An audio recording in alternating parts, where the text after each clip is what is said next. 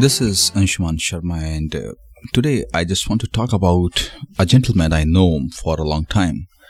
And this gentleman is quite capable. He has knowledge, a lot of experience, and want to earn a lot of money and want to do something good for his family. But the only problem is that he was not able to get success in any of his ventures or job or whatever he tried to do. And that is a question which was baffling for him and his family and a lot of other people that why he wasn't able to do that. And uh, somewhere in my mind i had that answer.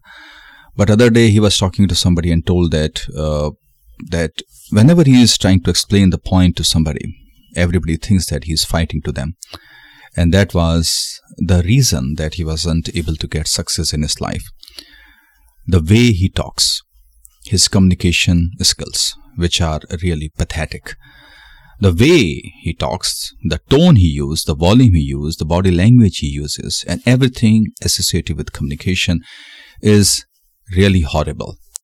The way he talks is that he is insulting another person, he is fighting, or he is trying to act superior, or try to instill fear in the minds of other people so that he is able to get his way, which is not right and which doesn't work in most of the cases. Maybe some people can get afraid from him or his volume or his way of talking. But in most of the cases, I'm very sure that's not going to work. And I can say that the people who are listening to this podcast, if somebody is trying to act so smart and maybe talk in a similar way, I am very sure that he's not going to get the way through you. And that is the reason that most of the people are against him now the relatives, maybe his friends and all the neighbors and all his business or job associates, nobody is supporting him. He has a conflict with each and every one. And now even in, in his family, he has the conflicts. And that is an ongoing process. So that is the thing, the way he talks, the tone he uses. Though maybe other reasons will be there, but this is the main reason. And that is our learning that whenever we are interacting with someone, we have to have that type of respect in our mind so that our everything, the communication, the tone, and everything associated with it is reflected the way we are delivering our message to other people or an audience. Because if that is not done, then the message will not be received and it will be blocked by the barriers of the mind, the, barriers which will be produced in the minds of other people. It will not get across to them. And then we are also giving them negative emotions. That is a very powerful aspect. So these are some of the basic things which we need to understand. And in fact, somewhere in our mind we know about it, that we have to interact in the right way many people don't understand it. But the only thing is that uh, if we have the respect of other people, if we have the solution orientation, we think that we want to find a solution in our interaction and we want to respectfully share the message and listen to the person. That's also very important. So then everything goes well. Otherwise, then there will be conflict and you will not even know that what happened.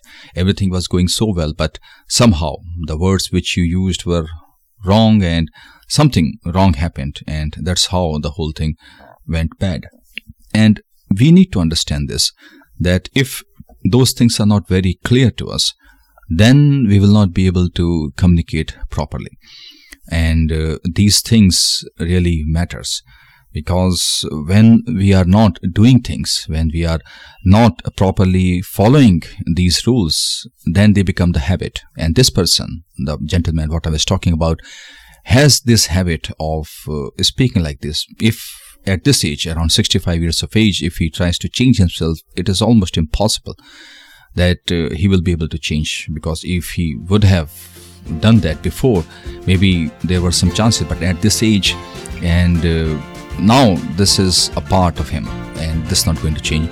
And how this happened, that maybe when he was younger and this habit was getting strengthened this this has worked for him. Maybe this could have worked for him for some time, and he thought that this is a very good strategy, and so he keep so he kept using it, and that's how that it became a part of him, and slowly it got strengthened. Now, when uh, he was uh, maybe he was analyzing that what went bad in his previous negotiations or previous interactions he will not even consider this part because this is what he is normally so uh, whatever is normal he will not assume that is going to create any problem so that's how he is not able to understand that what is a problem there i have told him many times but i am very sure that uh, that that is not going to get in his mind because he is not going to accept it so that's how. Now that's his problem and he's going to understand and maybe he will understand or maybe he will never understand that.